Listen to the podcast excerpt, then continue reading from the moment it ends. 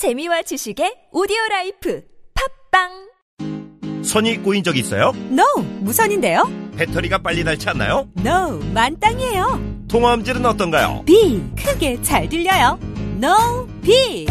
전화 통화할 때, 팟캐스트 들을 때 어떻게 하세요? 블루투스 이어폰, 노빅을 사용하세요. 두 손은 자유롭게, 무선의 자유로, 노빅. 이제 핸드폰 찾지 말고 귀를 만지세요.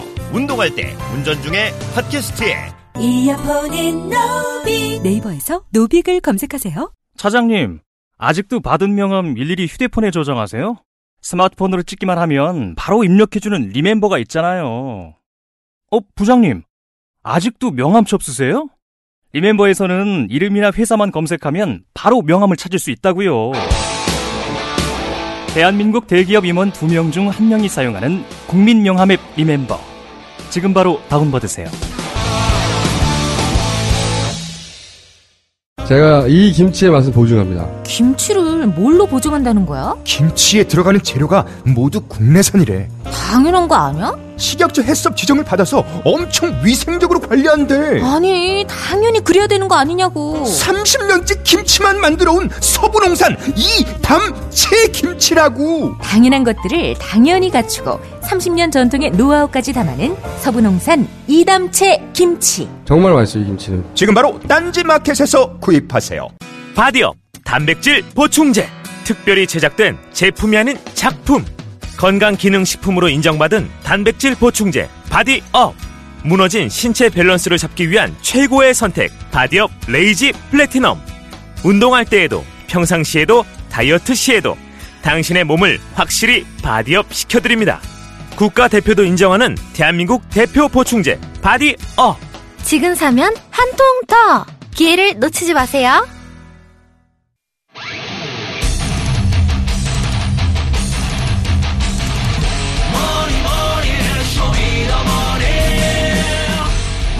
안원구 전 대구지방국세청장님 나오셨습니다. 안녕하십니까. 네, 안녕하십니까. 이거 너무 길어가지고 그냥 안원구 계주로 하겠습니다, 앞으로. 네. 계주님 나오셨습니다. 예. 어, 플란다스의 계 디도스 공격이 있었다고 좀 전에 잠깐 말씀하셨는데 무슨 일 있었나요? 예, 지난주에 금요일 날 있었는데요. 네. 통상 이제 우리 금요일 날 이 방송이 나가면 네.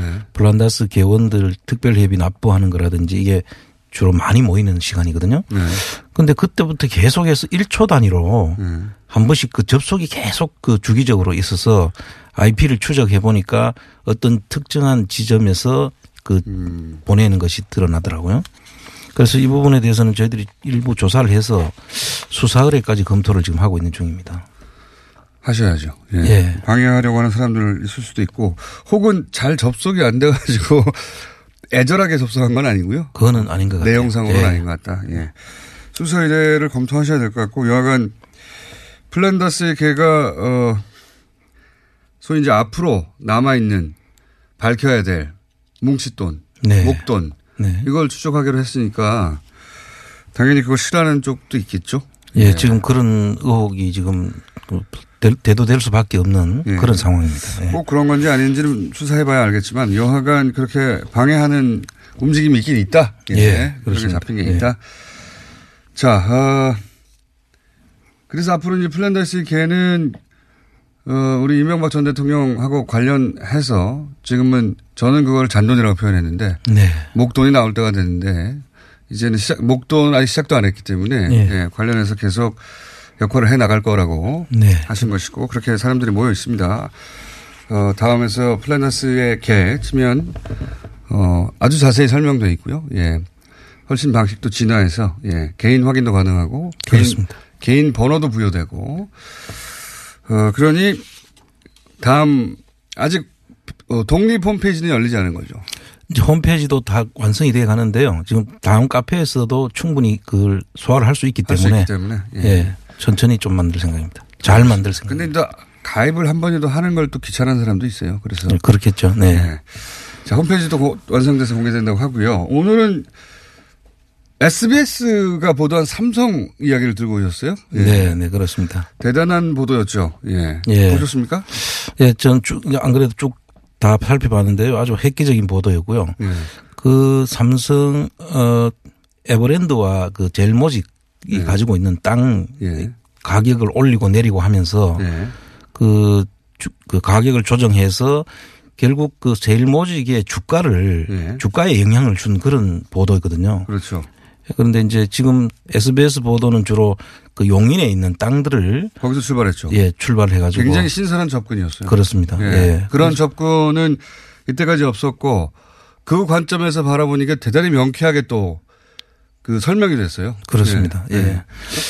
근데 이제 그 SBS 보도가 이제 그렇게 치고 나갔으니까 네.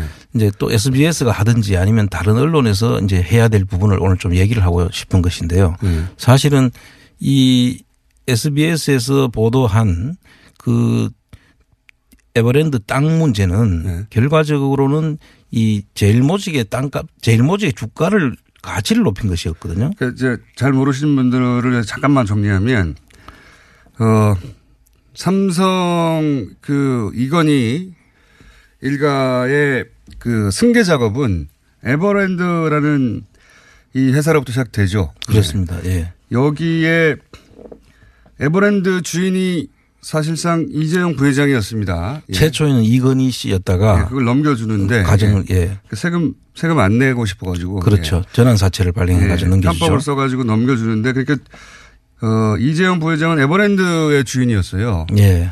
그런데 에버랜드는 제일모직과 합병한 다음에 이름을 바꾸죠. 네. 제일모직으로. 그렇습니다. 이름 세탁이라고 저는 부르는데 예, 맞습니다. 에버랜드가 하도 주목을 받으니까 제일모직으로 바꿉니다. 근데 네. 실제로는 제일모직이 에버랜드인 거예요. 그렇죠. 말하자면 네, 네. 역시 이재용 부회장이 제일모직의 이제 주인으로 있다가 갑자기 이건희 회장이 이제 그 건강이 악화돼 가지고 예. 갑자기 삼성을 어 생각보다는 빨리 승계해야 되는 상황이 된 거죠. 그렇습니다. 그런데 삼성전자에 대한 지배력이 너무 낮았던 거죠. 그 제일 모직에는 삼성전자의 주식이 하나도 없었거든요. 예. 그런데 삼성전자를 지배해야 삼성을 전 지배할 수 있는데. 아, 그렇습니다. 근데 이제 삼성전자를 지배할 방법을 찾다가 삼성전자의 주식이 있는 지배권을 어느 정도 가지고 있는 삼성물산. 네. 물산하고 제일모직을 합쳐야 했던 겁니다. 그렇습니다. 네. 합쳐야 했는데 삼성물산이 실제로는 세배나큰 거죠. 그렇죠. 거의. 네. 제일모직은 삼성물산에 비하면 3분의 1 정도의 여러 가지 복합적인 면에서 규모에 불과했기 때문에 네. 합쳐봐야 삼성전자를 지배할 만한 힘을 못 가지게 되는 거죠. 그렇습니다. 그래서 이제 어떤 작업을 하냐면 제일모직이 거꾸로 3배가 크고 삼성물산이 실제보다 3분의 1 규모로 가치가 떨어지게 만드는 작업을 하죠. 예, 그게 이제 주가 조작이라고 봐야 되는데요. 그렇죠. 사실.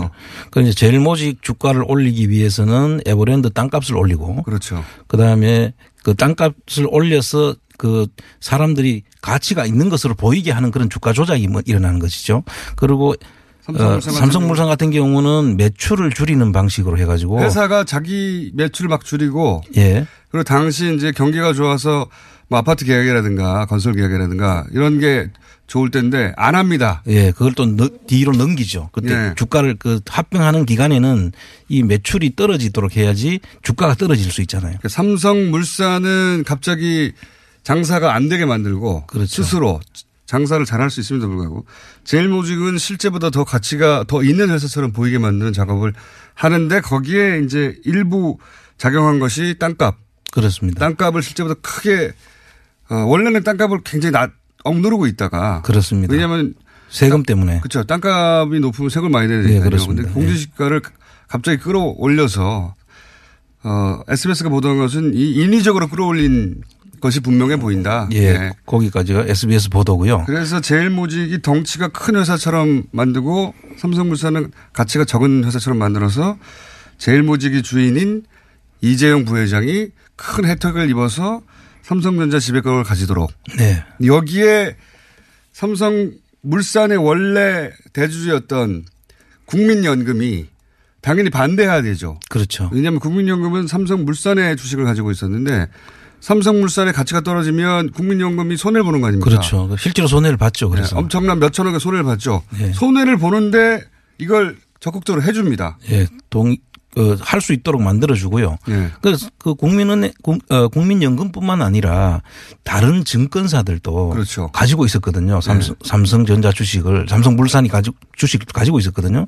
그 삼성물산 주식에 대해서 자기들 투자자들의 손해를 자기들이 보면서도 불, 보는데도 불구하고 거기 동의를 해줬기 때문에 배임 행위를 한 것이죠. 그렇죠. 자기 어 자기들의 주주들을 보호하지 않고 그 투자자들을 보호하지 않고 네, 투, 또 투자자들을 보호, 주주와 투자자들을 보호하지 않고 삼성 이재용 부회장을 위해서 그렇습니다. 자기 주주들에게 투자자들에게 손해를 끼친 행위를 모두가 한 겁니다. 그렇습니다. 특히 국민연금은 국민의 돈을 관리하는 곳이기 때문에 더더욱 큰 처벌을 받아야 되는 거죠. 지금 예. 가- 감옥에 가 있고 책임자는. 예. 예, 지금 거기만 갖고 사실상은 문제는 다 그 증권사라든지 자산 운용사들이 예. 거기에 대해서 같이 책임을 사실 물었어야 되는 것이거든요. 지난번에도. 지금부터 이제 청- 어, 청장님이 하시려고자 하는 얘기는 국민연금뿐이 아니다 책임져야 될 사람이 그렇습니다. 그 얘기를 예. 하시려는 거죠. 예. 예. 자, 본격적으로 해봐 주십시오.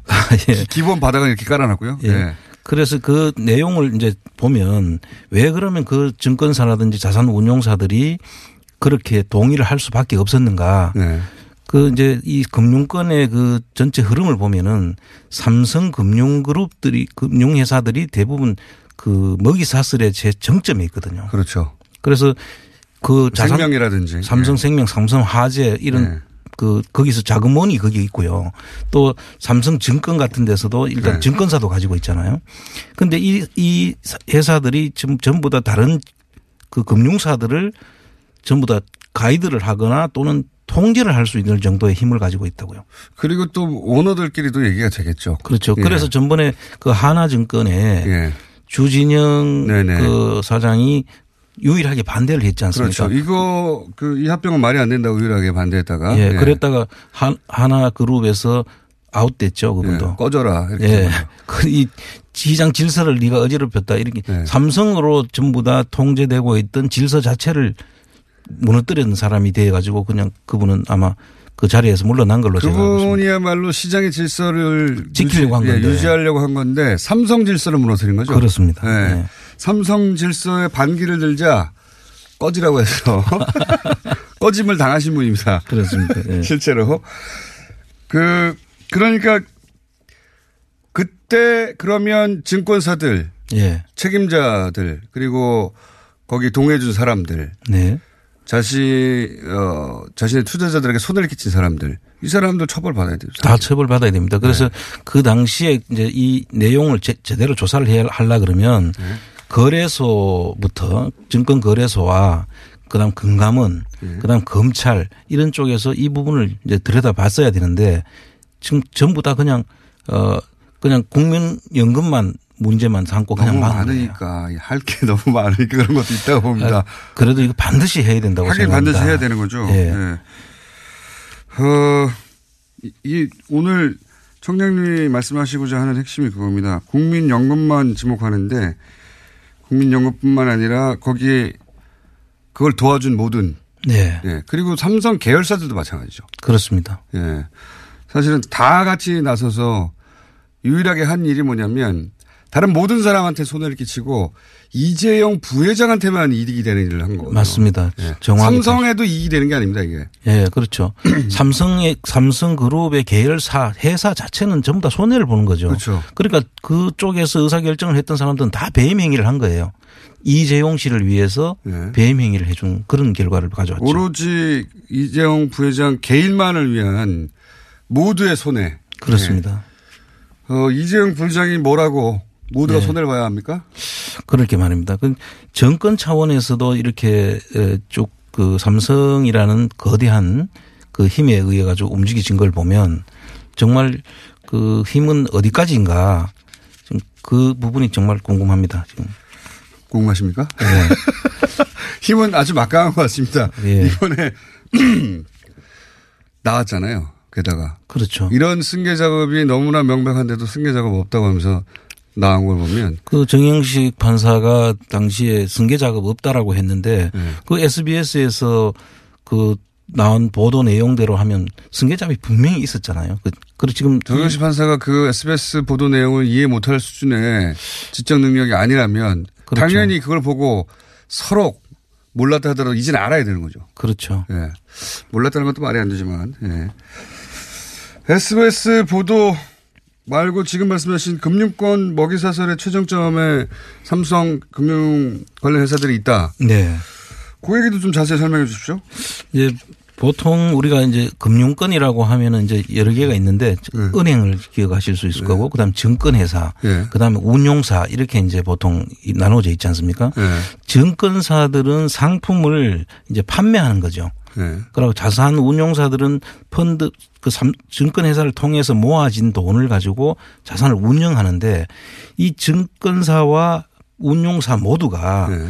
다 이제 그 삼성의 그 입김을 벗어날 수가 없는 거예요.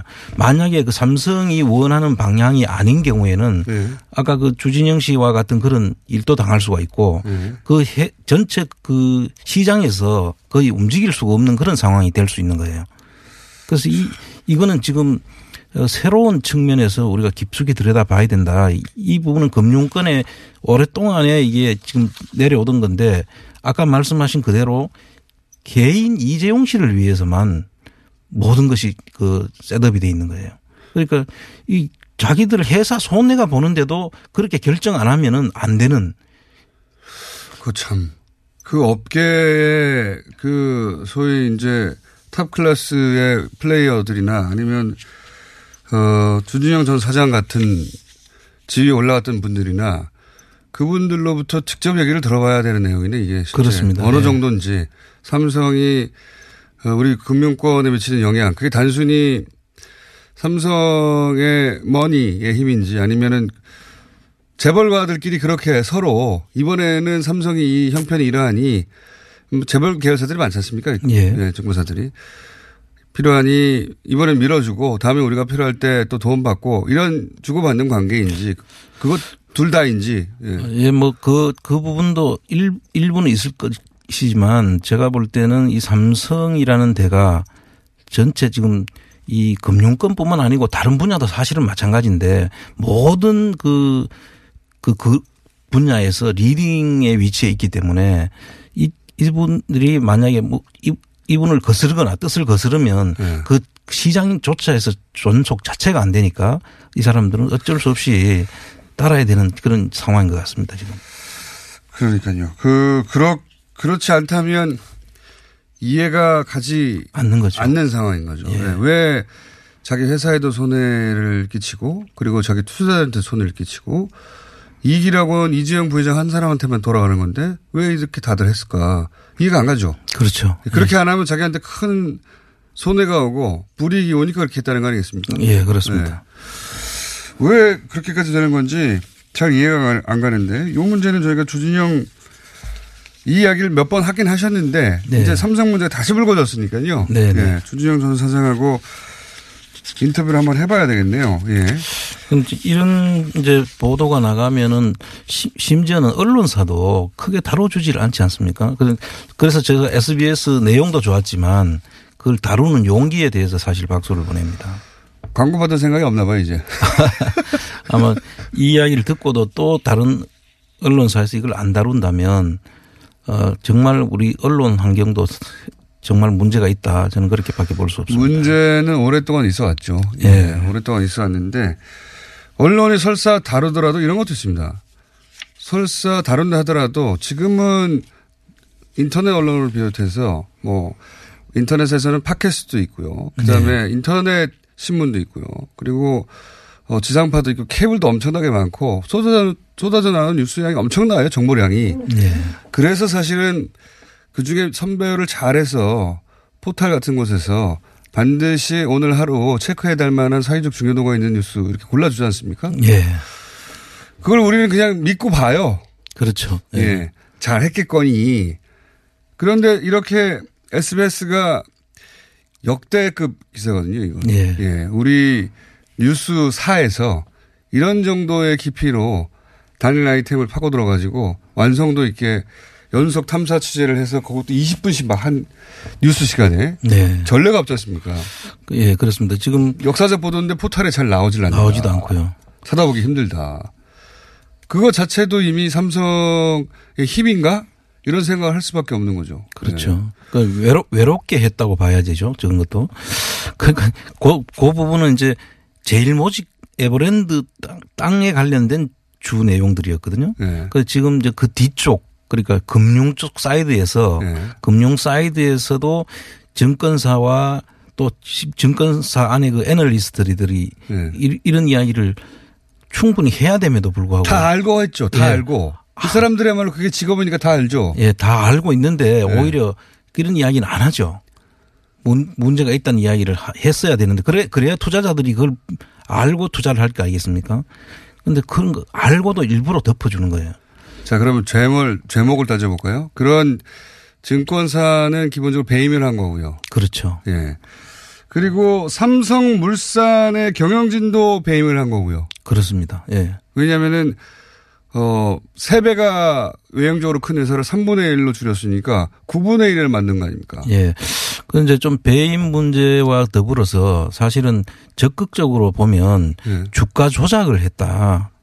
그 음. 이 합병 비율을 맞추기 위해서 주가 조작에는 마찬가지죠. 예, 주가 예. 조작을 해서 합병 비율을 맞춘 거죠. 맞습니다. 예. 그래서 회사 이- 가치를 떨어뜨려서 주가를 떨어지게 만들었습니다. 그렇죠. 예. 그, 그 기간 동안의 주가의 움직임을 잘 살펴보면 이 주가 조작 조사는 그, 그 거래가 있는 그 시점에 그 시점을 다 정- 봐서 주가의 흐름을 다 체크를 해야 되거든요.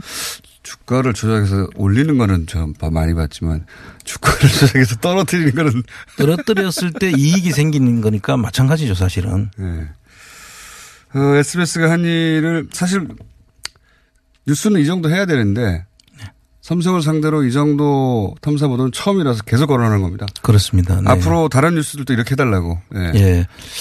지금 오늘 이 방송 이후에 SBS가 됐든 아니면 또 다른 제3의 방송사에서 어, 이 부분은 난 반드시 한번 깊게 다뤄줘야 된다고 생각합니다. 물산이 주가 조작한 것이다.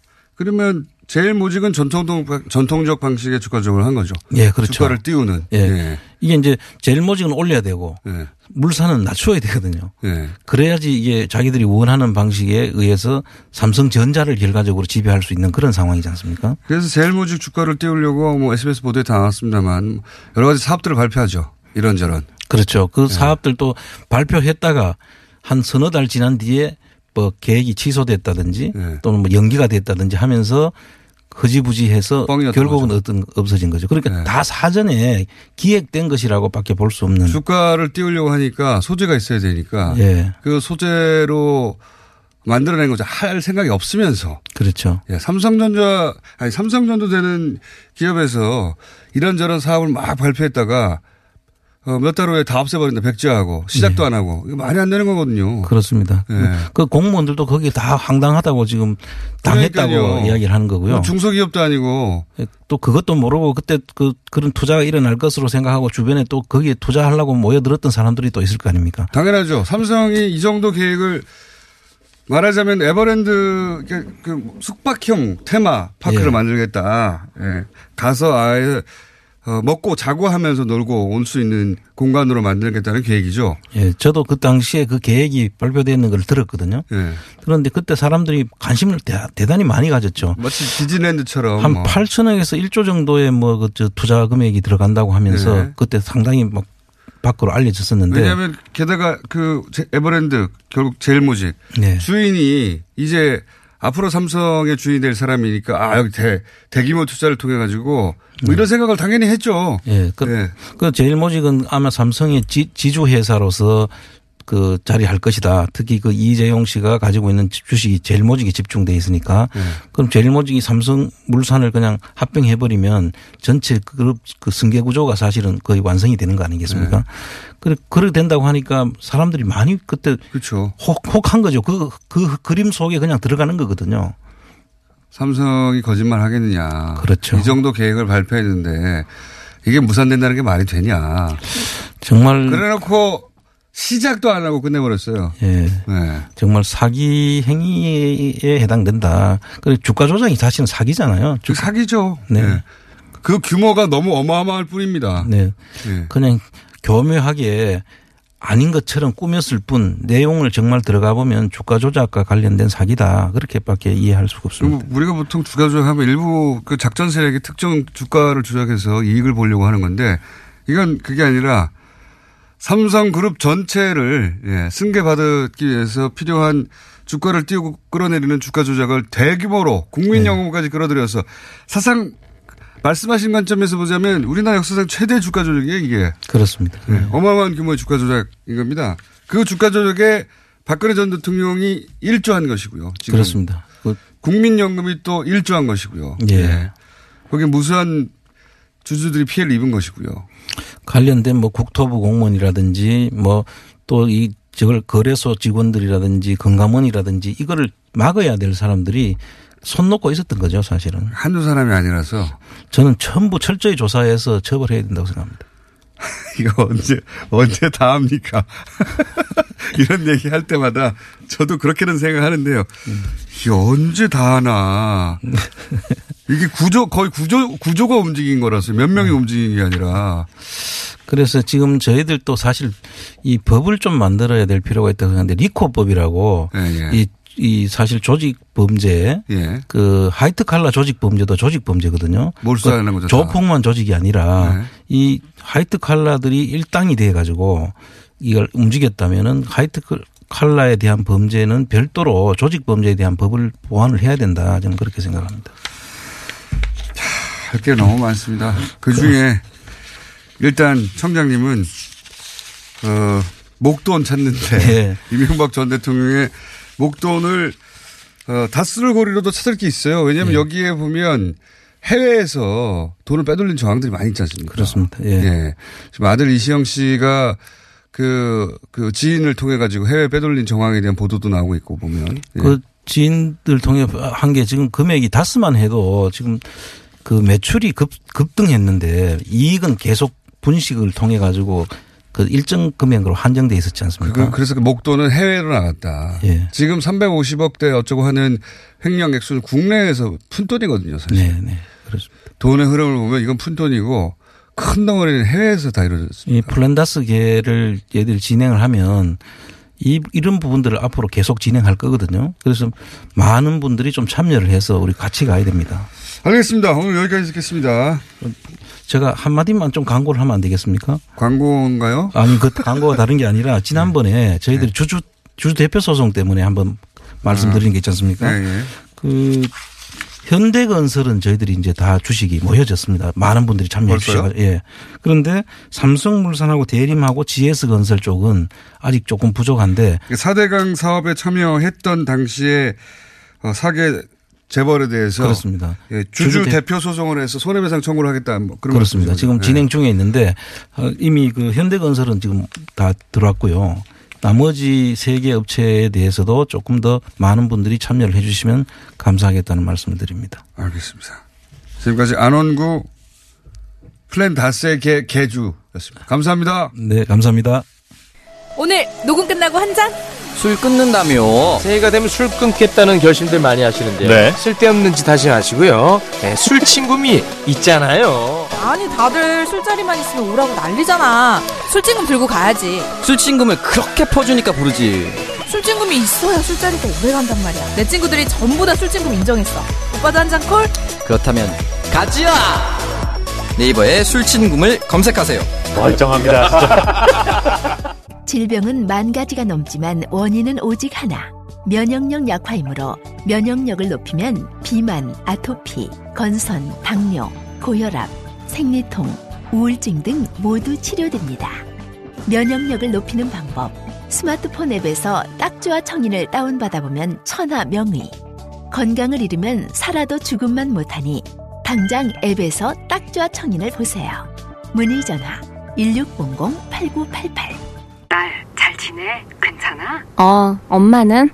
서로의 안부만 묻던 그들은 바다를 적시는 노을 속 다낭의 한 호텔로 떠났습니다. 괜찮냐는 물음도 괜찮다는 대답도 필요 없는 하루네요. 호텔을 예약하다, 감동을 예약하다. 호텔 패스. 호텔 패스. 오빠, 우리 어디 가는 거야? 정수 가지. 와, 우리 말 타러 가는 거야? 그렇게 좋아? 고민하지 말고 장수로 오세요. 온 가족이 즐기는 승마 체험과 국내 최대 규모의 말역사 체험관 등 장수에는 정말 볼 것, 누릴 것들이 넘쳐난답니다. 말의 심장 소리를 직접 느껴보는 장수에서의 하룬 여행. 장수는 항상 가까이 있습니다. 주말 여행은 장수로. 승마 체험 예약은 063-350-5486.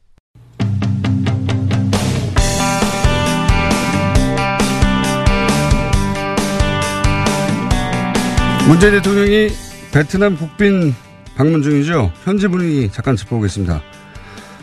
하노이 한국국제학교 설립이사 장순봉 이사님 연결됐습니다. 안녕하세요. 예, 안녕하세요. 예, 베트남에서는 몇 년이나 사셨습니까? 네, 24년 동안 뭐 설계업하고 건설업을 하고 있습니다. 24년 오래되셨군요. 예. 네. 저희가 잠깐 짚어보려고 하는 것은, 어, 현지 언론, 지금 사실 베트남과 우리는 과거 역사도 있고, 예. 또, 또 최근에 축구 때문에 가까워진 점도 있습니다만, 그래서 이번 그 대통령 국빈 방문을 현지에서는 어떻게 바라보는가 궁금해서 연결했는데, 네. 현지 분위기는 어떻습니까? 언론 보도나? 네, 상당히 긍정적이고 저희들도 상당히 많이 고무돼 있고요. 예. 어, 이렇게 이제 그 어제 문재인 대통령 오셔가지고 바로 이제 그 축구협회도 가보시고 또 거기서 또 이렇게 한국하고 베트남의 유니폼도 이렇게 부총리하고 이렇게 바꿔서 입으면서 이렇게 기념 촬영도 하고 있고 또 일- 일일이 그 베트남 선수들 이렇게 또 이렇게 악수도 해 주- 주시고 그런 분위기들이 지금까지 없었던 그런 그 어떤 어떤 대통령님의 어떤 그런 이미지가 상당히 좀 친근감 있게 지금 다가가고 있는 거죠. 그 베트남 분들은 그 한국의 최근 어떤 국, 국내 상황, 정치 상황에 대해서 알고 있나요? 예를 들어 촛불 집회라든가 그 과정을 통해서 이제 새로운 대통령이 나오고 남북 문제라든가 이런 재반 상황들 좀 이해하고 있습니까? 잘 알고 있습니까? 어떻습니까?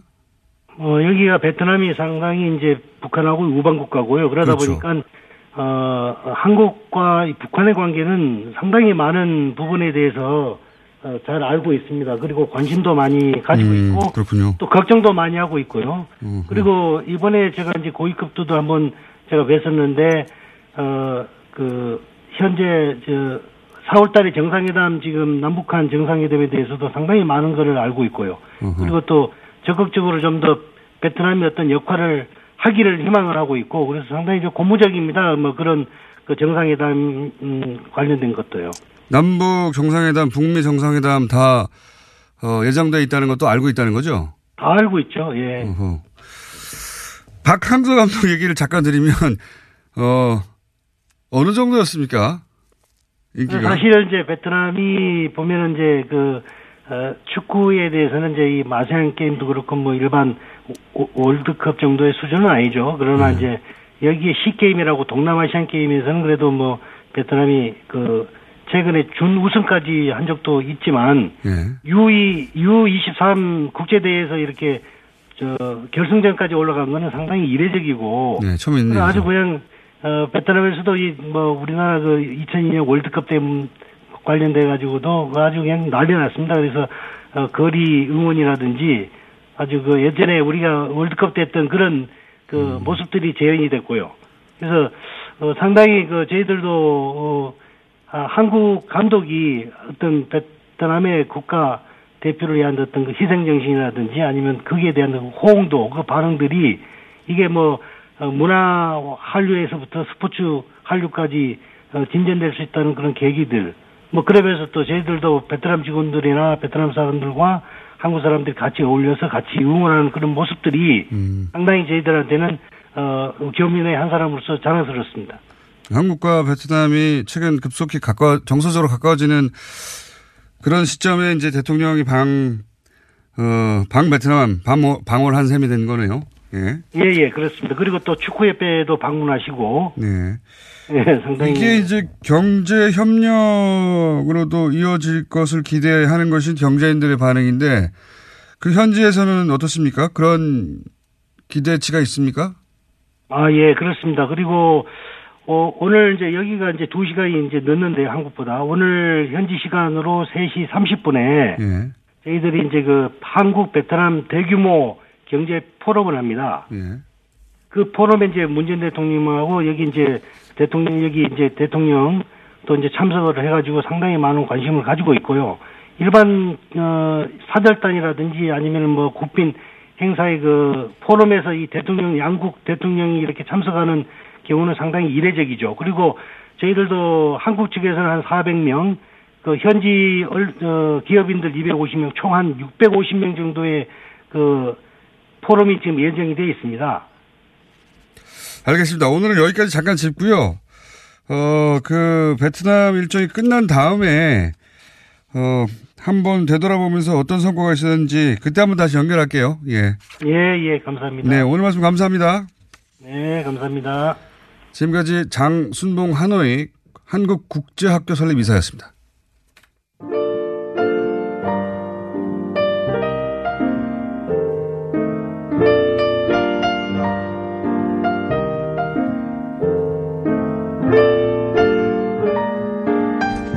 불친절한 AS. 오늘 TBS 앱 뉴스공장 접속자가 역대 최고치를 찍었다고 합니다. 왜 그랬을까요? 아, 이명박 전 대통령, 어, 구속 때문인 것 같습니다. 네. 이명박 전 대통령 구속을 생각하면 뉴스공장이 생각나나 봅니다. 네. 그런, 그렇다고 하네요. 저도 지금 방금 들은 이야기입니다. 그리고 이제 문자도 이명박 전 대통령 관련해서 정말 많이 왔네요. 예. 다스는 누구 겁니까? 는 해결, 해결돼 있다. 해결되었다. 그리고, 뭐 많습니다. 네. 10년 묵은 체증 얘기도 있고. 황교혁 선생님 나오면 콩밥의 유래에 대해서 알려주세요.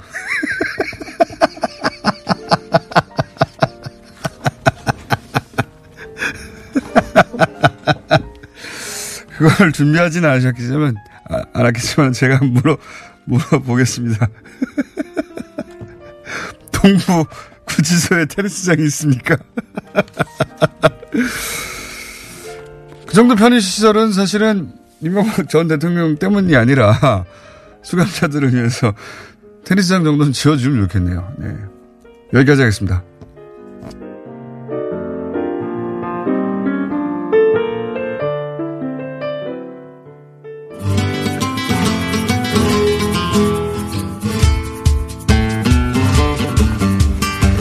자, 콩밥 해설자. 황교익입니다. 교수님 나오셨습니다. 예. 콩밥의 유래는 어떻게 됩니까? 아, 그 콩밥은 그 일제강점기 자료에 보면. 네, 그또 즉석에서 나오네요. 예. 예. 그, 그러니까 뭐 교도소에서 넣어주는 밥이 콩이 한40% 정도 되는 것으로 있어요. 어. 그러니까 뭐 콩만 있는 게 뭐 좁쌀 뭐 이런 거 밥은 아주 뭐 조금 쌀은 조금 들어가고 때문에 예. 그렇습니다. 그러니까 그때 당시에 그 교도소만이 아니라 그 우리 그 민중들의 밥이 거의 다 잡곡밥이었거든요. 네. 그러니까 쌀밥을 이렇게 먹기 시작한 게 그렇게 오래 되지는 않았어요. 음. 건강에는 좋지 않습니까? 콩을 어. 많이 먹는 게. 근데 그 이명박 전 대통령이 콩 알러지가 있다는 아, 그래요? 뉴스가 있더라고요. 어. 어 그래서 일단 콩밥은 안 먹는 것으로 어. 그리고 요즘에 뭐 콩밥 안 냅니다. 요즘 뭐 쌀이 남아도 오는데 그렇죠 사실은 뭐 예. 쌀밥 줘야죠. 남아도는 쌀 먹어야죠. 남아도는 쌀 먹어야죠.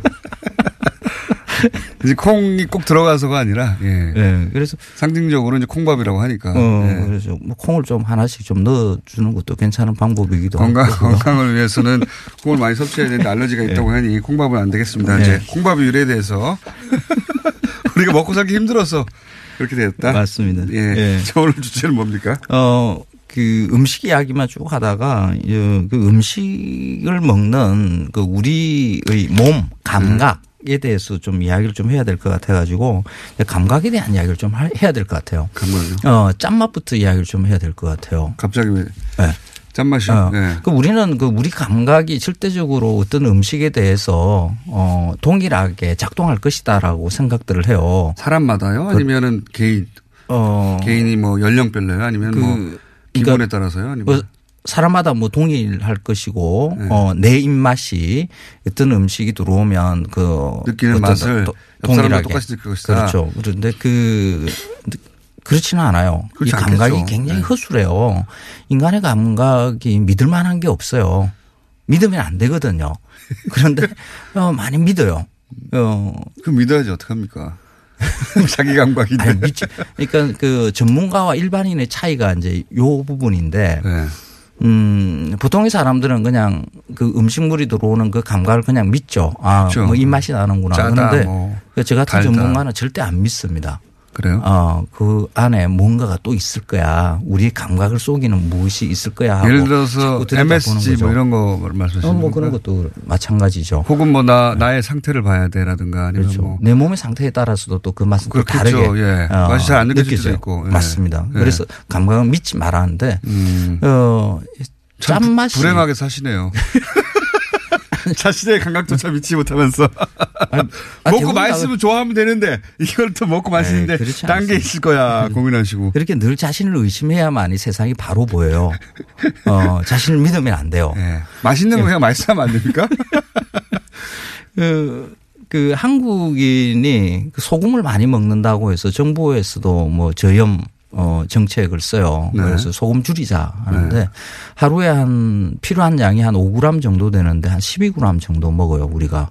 그래요? 많이 먹죠. 어, 그래서 인체가 필요한 건 5g인데 그렇죠. 두 배 이상 먹- 한국인의 소금 섭취량이 그렇게 많은 겁니까? 네, 맞습니다. 이게 어, 뭐 유럽이나 일본이나 다른 나라에 비해서 좀 많습니다. 우리보다 짠 나라도 있긴 해요. 음식을 굉장히 짜게 만드는. 어쨌든 짜, 그, 짠 나라라고 이야기하는 것 중에 보면 보통 유럽이나 미국이나 뭐 이런 것들을 생각을 해요. 유럽에도 짠 음식 있어요. 진짜로 맞습니다. 예. 대, 체로 유럽 우리는 매운데 거긴 짜다 뭐 이렇게 그렇죠. 예. 그러니까 유럽 음식은 짜요. 예. 어 그리고 일본 음식은 짜고 달아요. 짜고 근데 달다. 예, 예. 그래서 근데 한국 음식은 맵고 달고 짜요. 아, 어 근데 그 소금 섭취량을 보면 어 유럽이 우리보다 덜 먹어요. 그래요? 어, 우리는 가서 그 짠 걸. 먹으면, 어우, 이렇게 짜, 뭐 이렇게 맞습니다. 짜게 먹으는데 실제로는 소금 섭취량이 우리보다 적습니다. 그왜 그래요? 일본도 적고요. 그러니까 우리는 소금을 많이 먹으면서도 짠맛을 모르고 먹는 거죠. 아. 어, 이 혀는 그 맛을 느끼는 게 짠맛, 단맛, 신맛, 쓴맛, 뭐 감칠맛까지 그 느낄 수 있는 이 미각 세포가 혀에 박혀 있어요. 근데 이 매운 것은 맛이 아니거든요. 촉각이에요. 그 촉각 중에서도 통각이거든요. 아, 그래요? 예. 그래서 어, 손으로 음, 만져도 그런- 맵죠. 그런 일리 있네요. 그렇죠. 예. 손으로 만지면 눈 만지면 굉장히 아프잖아요. 예, 이게 예. 통각이에요. 음. 그래서 이 매운 것이 혀에 들어오면 혀가 마비가 돼요. 이 그렇겠죠. 미각 세포들이 마비가 돼요. 어. 그래서 짠맛을 못 느껴요. 매운맛에 왜냐하면 세포가 아파서 그렇죠. 예. 그래서 짠맛을 잘 못 느끼니까 짠맛의 강도를 더 올려야 되는 거죠. 더 짜게, 더 어. 달게. 어, 그러니까 어, 우리가 소금을 많이 먹는 이유가 이 매운 음식 때문에 소금을 많이 먹는다라고 이렇게 생각할 수가 있어요. 음, 연결돼 시- 있는 예. 얘기네요. 아, 쉬운 예를 한번 들어볼게요. 그 시장에 가서 됩니까? 음, 음? 그냥 그렇게 먹으면 안 됩니다. 아, 아니요. 그, 이게 우리 건강을 위해서. 이게, 맛있는데. 이게 소금만 좀 줄여도요. 네. 그 얼굴의 특선이 딱 살아나요. 이게 우리 몸이 이렇게 약간 부어 있는 상태로 있는 것은 이 소금을 많이 먹어서 그러거든요. 그러니까 영화 몸에 네. 염도를 맞추기 위해서 물을 갖다 많이 쥐게 되면 이렇게 조금 부어 있는 상태로 있는 거거든요. 이 그래요? 지방보다는 물이 더 예, 다이어트. 저는 고기만 먹는데 왜 이렇게- 되죠? 아, 워낙 고기를- 많이 먹으니까. 보통 먹는 것보다 한 2, 3인분 이렇게 먹더라고요. 네, 보통 예. 그래서 고기를 먹어서 다이어트를 한다는데 그것도 이제 임계량이 있는 겁니다. 그것도 많이 먹어버리면 그렇습니다. 그 시장에 가서 새우젓을 사면 네. 그 새우젓 하나 이렇게 좀 찍어 먹어보고 이러잖아요. 하나 달랑. 네. 그러면 굉장히 짜요. 그 새우젓의 염도가 한 20에서 25% 정도 되거든요. 네. 굉장히 짜죠. 그런데 그걸 어 가져와서 안 짜게 먹으려고 거기에다가 참기름 넣고 마늘 다져 넣고 고추 넣고 고춧가루 넣고 설탕 넣고 뭐 매실청 넣는데 그것도 설탕이거든요. 그거 넣고 뭐 이렇게 해서 양념을 막 해요. 그러면 그걸 입에 먹으면 안 짜요. 전 세계적 네. 기준으로 볼때 우리 소금 섭취량이 가장 높은 국가 중에 하나입니까? 그렇죠. 굉장히 높은 나라에 들어가죠. 소금을 많이 먹으면 어떻게 되죠? 몸이 어, 붓는 거 말고. 그뭐 혈압이라든지 아, 뭐 기타. 뭐 하여간. 성인병과 관련해서. 좋아요. 네. 덜 먹어야 되는 거. 짜게 먹지 말라고 하죠. 네. 그러면 그 그렇게 양념한 새우젓에 소금이 줄어들었느냐? 아니죠. 소금은 어, 그대로인데. 그 소금 그대로 있는데 혀에서는 음. 덜 짜게 느껴지는 거죠. 그게 고춧가루나 설탕이나 참기름이나 막 이런 것들이 양념들이 그 짠맛을 그 가려주는 거죠. 그리고 맛있어지죠. 이게 맛있어지는 게 아니라 어, 그 짠맛을 속이는 거죠. 그래서 그. 음식을 먹을 때 어, 짠맛을 줄이겠다 하면 과다한 양념이 들어와 있는 거 이런 것들 피해야 되는 거죠. 혈을 마비시키는 것들 이런 게 뭐가 있는가. 의식적으로 소금을 줄이고 양념을 좀 줄이고. 그렇죠. 예. 어, 매운 것만 이게 혀를 마비시키는 게 아니라 아주 뜨거운 것도 어, 혀를 마비시키거든요. 아 뜨거운 것도 통각이에요. 그래서 음. 식을 너무 뜨겁게 먹는 거 이것도 별로 안 좋고 맵고 이렇게 또 먹- 너무 차가운 것도 마찬가지예요. 뭐 얼음 둥둥 떠 있는 이런 음식들도 맵고를 먹고 우리가 쾌 하죠. 그렇죠. 뜨겁고 맵고 차, 차갑게 이렇게 먹는 것들이 소금을 예. 많이 먹게 만드는 방법이에요. 그래서 세상의 이치가 다 이래요. 우리가 어, 지금 뭐 그 헌법 개정안이 이렇게 나왔는데 거기다가 뭐 고춧가루 뿌리고 찬물 퍼붓고 거기다 연결됩니까? 예, 뜨거운 예, 물 황교안 선생님 시간이 다뭐 됐습니다. 이렇게 하는 것도 많아요. 다음 주에 뵙겠습니다. 그냥 깨끗하게 개정안만 들여다보고 좋은 법인가 이렇게 좀 생각하는 거 이런 게 좀 필요합니다. 예.